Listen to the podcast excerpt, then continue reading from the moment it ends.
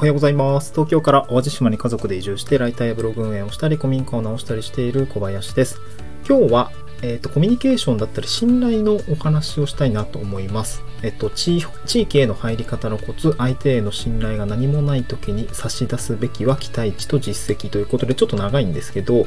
えっ、と、ちょっと、えーあんまり細かくは言えないんですけども、うん、なんか思うところがある、うなんていうかな、場に遭遇をして、えーまあこれは非常にこう両方の立場を経験したことによって、分かったことであるし結構センシティブな内容になってしまうのかなというふうに思ったので例えばこれからローカルで働きたい地域に入っていきたい何かしたいとか、まあ、あとは移住とかかな、えー地方に移住をして、えー何かこう挑戦したいとか、まあ、普通に暮らしあのなんていうかなやりたいことをちょっと実現させていきたいってなった時にうん地域に入っていく時必要があったりすると思うんですけども、えーちょっと気をつけないといけないなだったりとか、まあなんか、うん、本来やりたいことがその先にあるのになんか手前でちょっとつまずいちゃうなっていうことがですね、えー想定されるので、まあ、このあたりちょっと僕自身も今今一度、まあ、の気をつけないといけないなというふうにいうふうに思ったことがあったのでこれをちょっとご紹介をしたいなと思います。で結論は何かというと、えっ、と、これ相手への信頼が何もない時に差し出すべきは期待値と実績ということで、うーん、まあ、二つ言葉が出てきました。期待値と実績という話。そして、シチュエーション的としては、相手への信頼が何もない時。うん。こういう時に差し出すべきは期待値と実績であるというような話ですね。まあ、分解すると、まあ、どういう時に何を出すのか。それは期待値と実績だよっていう話なんですけど、まあ、ちょっとその、まあ、これどういうシチュエーションなのかっていうところをちょっと簡単にご紹介したいなと思います。で、これ仕事の話も実は通じていて、まあ、ローカルで、はい、ローカルに入っていくっていう人間関係、まあ、あの、なんていうのかな、ローカルって、あの、地域ってその、なんていうかな、人情の変数大きいじゃないですか。この人とか、まあ、人が人間関係濃いので、その、なんていうのかな、環境だったりとか、人間のつながりっていうのは非常に強いので、その人情っていうところの変数で、なんかちょっとヘマしちゃうと、もう一気になんか レバレッジが、変にね、逆にレバレッジがかかっちゃって、あの、良くない状況に発展してしまうと。まあ逆にね、その、よく発展してれば、それがもう、で、あのすごく伝播をしていって、すごくね、えー地域から求められたりとか、地域の方からこう信頼されるようなあ形で進んでいくんですけど、これが逆に働くと、やっぱそれはそれで 厄介なんですよね。まあなので、そのあたりを考えた時に、こう、なんていうかな、うまく信頼を作っていくために、えーそのやっぱり最初誰しもが信頼ってゼロから始まると思います。特に新天地移住したりだったりとか新しいコミュニティに入っていく時っていうのは相手への信頼が何もないと思うんですよね。そういう時にどうすべきなのか、まあ、だから一番最初の入り口の部分ですよね。相手への信頼が何もない時にどうすべきなのかっていうところですね、うん、でこれ差し出すべきは期待値と実績って言ってるんですけど、まず期待値の話をしたいなと思います。期待値と言っているのは何かというと、んなんかこの人だったら、そうだな、信頼できそうだとか、なんかやってくれそうだとか、いい感じでこう人間関係が築けそうだというふうに、まだそこには至ってないんですけれど、そう思わせる力ですね。まさに期待をするその値、期待値のことを指します。で、なんて言うんでしょう。うん、まあ、これは地域に入っていくとき、まあ、地域の人との相性とかってあると思うんですよね。で、その、で、めちゃくちゃ見られると思います。人柄だったりとか、この人がどこに向かって歩みたいのか、どんなことをやりたいと思っているのかっていうのはよく見られます。うん。えーこれは地域おこし協力隊に入って、まあ、いろんな人と面談をしたりする時もそうですし実際に移住をして地域の方と話をする機会だったりとかそういうところではよくあることかなと思いますしあと自治体の職員の方と面談をするとか、え移住相談にする時の、まあ、シチュエーションとしてもよくあることかなと思います。うんで、まあこの時に出すべきは期待値ですね。で、期待値って、まあ、どうやって出すのかっていうと、これもなんかね、その、裏テーマみたいな話、裏テーマほどじゃないんだけど、まあ、サブキーワードみたいな感じで一つあって、それは姿勢ですね。姿勢物事に対する姿勢だったりとか、受け答えに対する姿勢というものから期待値が醸成されるのかなというふうに、あのーちょっとあるね、その会合に参加をして非常に実感をしました。そう。あとね、まあ、いろいろ細かいところを挙げると、ある、あの、他にもあるんですけど、まあ、まず姿勢の話ですね。そう、姿勢。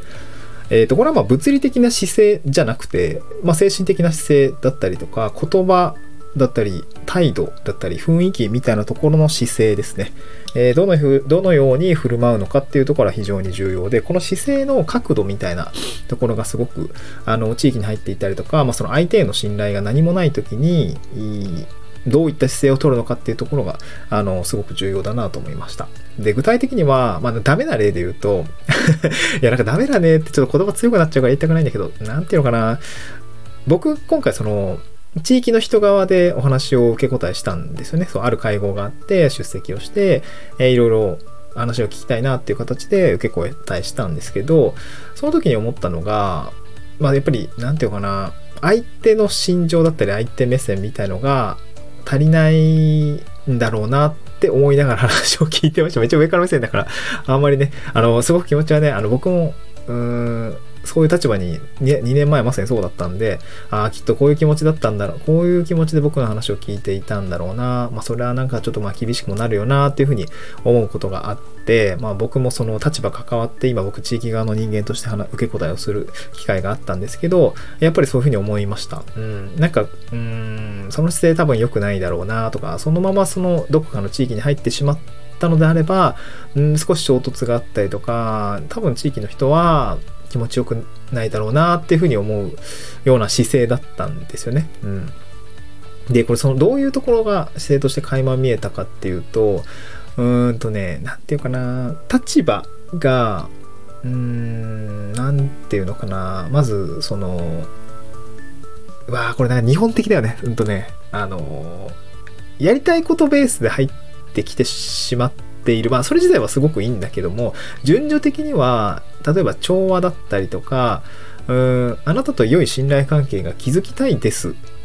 うまくやっていきたいですという姿勢から入った方が、地域側の人として、まあ僕、今回地域側の人だったんですけど、あの、嬉しかったなというふうに思いました。うんとね、ただ往々にして移住者の人って、移住したらこんなことがやりたい、あんなことがやりたいっていうことを、まあ、まあ僕としても申し上げてきたし、あの、そういうね、ギラギラした姿勢っていうのは、それはそれで、あの、あるシチュエーションにとっては、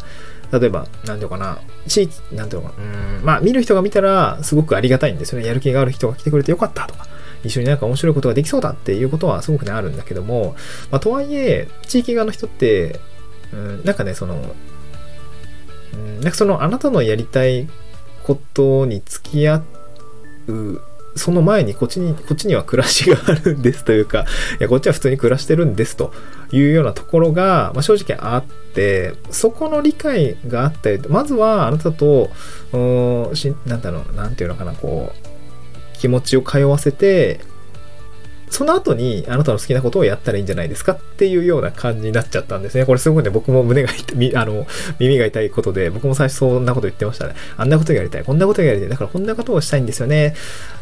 で、その裏返しには、こんなことはあそう、僕の目的だったり目標実現のためには、こんなことはできないし、あんなことはやりたくないし、こんなことはできれば避けたいんですっていうようなスタンスだったと思うんですよね。で、これが多分地域の人から見た時には、うーん、まあそういうふうには思ってほしくないなとか、そんなことよりもまずさ、あの、人と人で心を通わせましょうよみたいなあスタンスだったんじゃないのかなと思うんですよね。これはすごくね、僕も耳が痛いかなと思います。うん。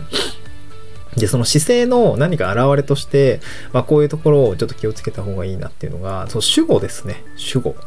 えー、地域の人って、外から入ってきたに対、入ってきた人に対しては、すごくフランクであったかく、迎え入れてくれる人が大半かなと思います。でそれはなぜかっていうと、よく来たねと、あなたよく来たねというふうに、まあ、僕もそういうふうに捉えてますし、受け答えしてくれるんですけど、うんとね、例えば、うんなんまあこれ特に企業だったりとか事業主としてその何ていうか事業のために来てるんですっていう人の場合はこの辺り主語がですね うんと弊社はとかね、えー、この事業の位置づけとしてここに参画するということはみたいな人じゃないんですよね主語が、うん、なんかここがねすごく引っかかりをね僕はすごく感じながらそうだな。ここう1時間ぐらいずっと喋ってた、あの、お話聞いてたんですけど、うーん、その姿勢としては良くないんじゃないのかなというふうに思いました。だから、まあこれ聞いてくださってる方は、あの、別にそういうステーション、あんま遭遇することないかもしれないですけど、もし地域に入るとか、えー、新しいまあ、人たちと地域の人と触れ合いながら、まあ、ローカルで仕事をしていくとか、地域に入っていくときに気をつけないといけないという、気をつけないことは何かというと、順序的には、まず人ありきなんですよね。うん。あの、生活している人、地域で暮らしている人の、うん、心が通った状態を目指すべき、まあ、信頼関係を作るべきことがまず優先で、その後に自分としては、この場所でこういうことがやってみたい。こういうことをやってみたい。まあなんか、助けでをこう場面場面もあるかもしれないけれども、その時にはぜひ力を貸してほしいなぐらいのスタンスで、多分最初、その最初の姿勢、第一歩目の姿勢としては、あの、すごく重要なことなんだろうなんだろうなというふうに、まあなんか自分の、えー、まあそういう時もあったし、まあその地域の人側として話を聞いた時にもそういうふうに思ったので、ああ、これは非常に大事なことなんだなというふうに思いました。地域への入り方のコツですね。うん。で、これ一番最初姿勢と話と、あと実績の話をしたんですけど、まあ実績の話は、まあその、入った後、まあ、どれだけその、まずね、その相手への信頼何もない時って、何か見せれるものが特にその場でね、あの、はじめまして、こんにちは、私こんな実績があるんですって多分言ったところで あの、地域の人とか、まあ、僕たちもそうなんですけど、やっぱ行動でしか見てないんですよね。まあ、口は上手だよねって言われたらおしまいだと思っていて、やっぱり地域に入った後、どれだけこう、まあ、汗、一緒に汗かけるのか、地域の人と一緒に汗かけるのかっていうところはすごく重要で、まあ、これは僕もやってる地域おこし協力隊のお仕事もそうですし、地域で何か企業さんが一緒にこ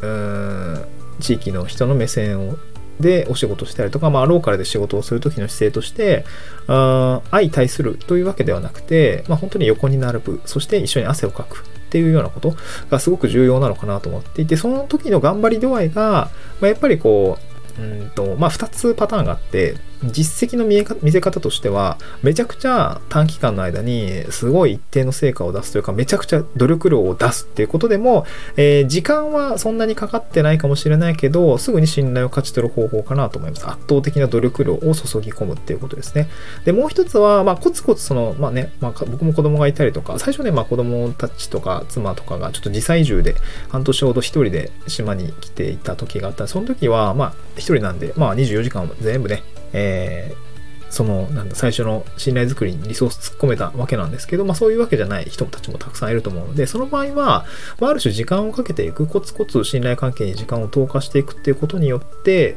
地域の人だったりとか、まあ自治体の人もそうだし、関わってくれる方の信頼というのが獲得できるので、まあ結果的には、あの、まあ信頼を長く、まああの人はいつもなんか地域の活動に入ってくれるよねとか、まあなんかずっとなんかこう、なんていうか、ちゃんと姿を見せて、まあ何やってる人なのか分かってきた上で、まあ、近所の、まあ、井戸端会議だったりとか、あの、ご挨拶に行ったりとか、まあ、そういうような形で時間が信頼関係を作るっていうようなフェーズもあったりもするので、まあ、この努力量を一気に注ぎ込んで一気に信頼を作るっていう方法と、まあ、コツコツ時間をかけて信頼関係を作る方法、まあ、この2つのどちらかのルートがあるかなと思うんですけど、まあ、それをね、実績として、まあ、信頼を積み上げた実績としてお出しをするというのが結構重要だよっていうような話でございました。まあ、結構ね、コアな話というか、うんまあ、僕の肌感、まあ、現場感みたいなところをお伝えしたところなんですけど、いや、なんかね、その地域にこれから入っていく人を、僕が今、地域側として見たときに、ああ、なるほど、こういうところってめちゃくちゃ気をつけないといけないんだなというふうに思ったので、まあ、このあたりはね、すごく感覚的な、抽象的な話ですごく恐縮なんですけども、これから移住を考えていたりとか、地域おこし協力隊としてお仕事に入っていったりとか、まあ、またはね、企業だったり事業を持って地域に入っていくときにはですね、まあ、人間関係づくりってやっぱり、まずはそこだ、あの、心を通わせる、信頼を作るっていうところはすごく重要だったりもするので、まあ、今日聞いたお話をですね、まあ何かしらなんか心に留めていただければですね、ああ、そうそう、期待値とか姿勢っていうのがまず大事なんだっけな、みたいな で、まあ、うまく入り込まれたのであれば、そこでやっぱ圧倒的な努力量の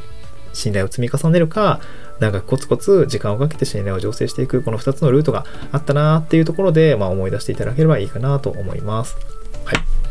で、今日はですね、あの関連するお話として、この信頼の話ですね、えー、地域コミュニティの信頼を損ねる人の3つの特徴と解決法ということで、あのまあ、これもなんか反面教師的な内容なんですけど、まあ、あの僕も確か移住してきた、